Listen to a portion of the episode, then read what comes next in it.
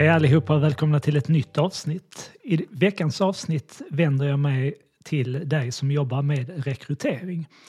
Jag träffar många rekryteringsbolag i olika sammanhang, framförallt många som deltar på de eh, utbildningar som vi har kring digital annonsering. Och det jag märker när jag pratar med de här rekryteringsbolagen det är att nästan alla säger samma sak. Vi har kunderna, men vi har svårt att hitta kandidaterna. Och när jag sedan pratar med de här rekryteringsbolagen om vilka digitala kanaler som de använder så är det väldigt många som såklart berättar att de använder sociala medier. Facebook, Instagram, LinkedIn exempelvis. Men det är väldigt många som inte använder Google Ads.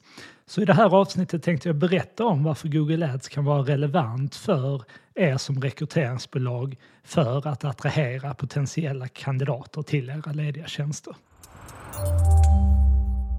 Så när man är arbetssökande då använder man inte bara de olika jobbsajterna eller sociala medier för att hitta jobb utan man använder naturligtvis även Google för att leta efter lediga tjänster på den orten som man kan tänka sig att arbeta på. Så att slår man ett öga i sökordsplaneraren i Google Ads, alltså det verktyg man använder för att bilda sig en uppfattning om hur sökvolymerna ser ut på olika sökord, så ser man att en vanligt förekommande sökning är att man använder titeln på tjänsten tillsammans med arbetsorten eller placeringsorten som man tänker sig. Så ett, ett, exempel på en sådan sökning kan vara projektledare Stockholm eller att man söker lediga jobb projektledare Stockholm. Och här vet vi ju att ju snävare sökningen blir desto lägre blir sökvolymen. Och jag har tittat på lite olika sökord och det ser ut som att sökvolymerna sker framförallt när man använder titeln tillsammans med placeringsorten, exempelvis projektledare Stockholm.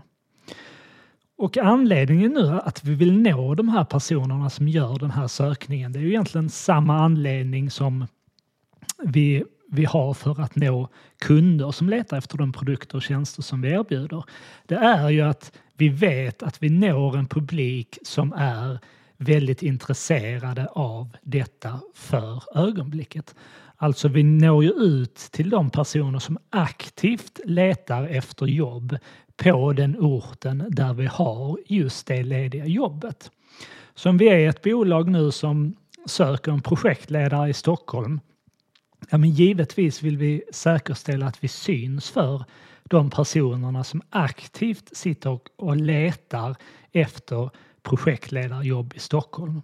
Till skillnad från exempelvis våra annonser i sociala medier som primärt når personer som är i en mer passiv fas så att säga. Passiva kandidater, de letar inte aktivt. De får upp den där annonsen i sitt flöde. Förhoppningsvis eh, får vi deras intresse och att de klickar in på tjänsten. Men i Google så når vi dem som för ögonblicket är intresserade och som letar efter den här typen av tjänst som vi rekryterar.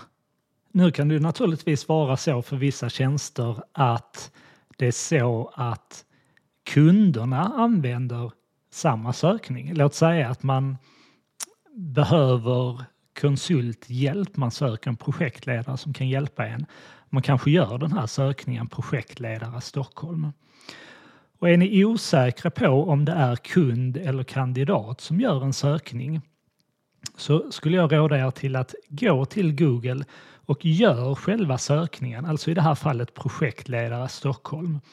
Och titta på det organiska sökresultatet, alltså det som man inte betalar för.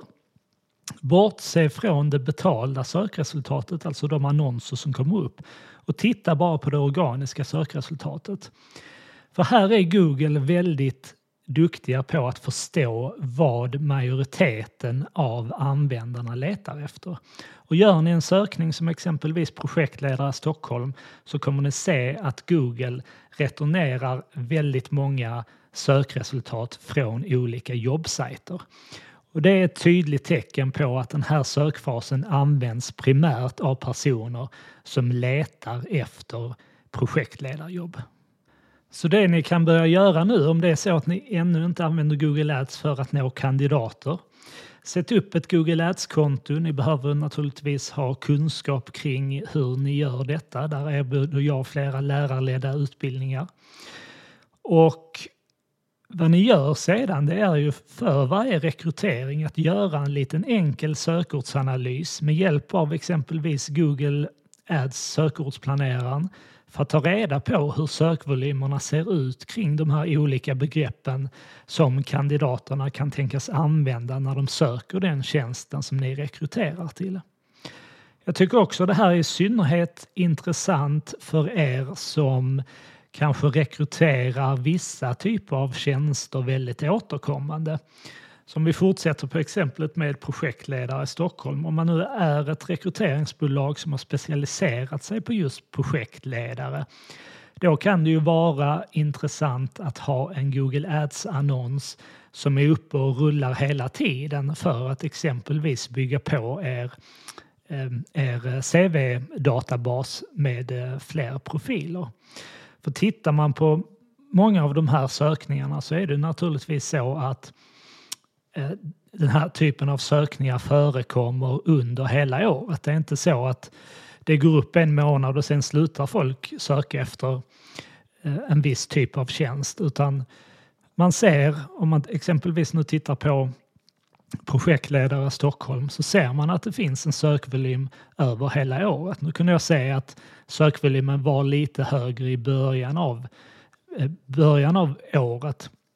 Men det förekommer alltså sökningar under hela året. Så för er som rekryterar en viss typ av tjänst återkommande superintressant att alltid ha en Google Ads-annons som är uppe och rullar för att bygga upp er CV-databas med fler kandidater. Så det här var en liten uppmaning till er som jobbar med rekrytering. Glöm inte bort Google Ads som en del av flera digitala kanaler som ni använder. Om du är nyfiken på att lära dig att annonsera och sätta upp sökordskampanjer i Google Ads så kommer jag ha nästa lärarledda utbildning den 4 mars.